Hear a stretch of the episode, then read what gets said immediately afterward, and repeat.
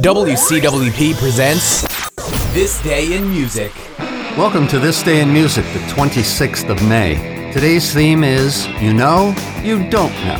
Bet you know the Beatles released Sgt. Pepper's Lonely Hearts Club Band today in 1967.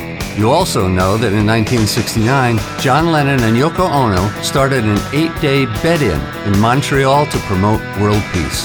Now, here's some things you don't know. In 1972, Mott the Hoople was breaking up. David Bowie offered his help by giving them two songs he wrote. They rejected Suffragette City, but All the Young Dudes became their biggest hit and revived their career. In 1990, for the first time, the top five songs on the US singles chart were all by female artists. Madonna was number one, number two was Heart, Sinead O'Connor was at number three, Wilson Phillip number four, and Janet Jackson was number five. And that's it for this day in music.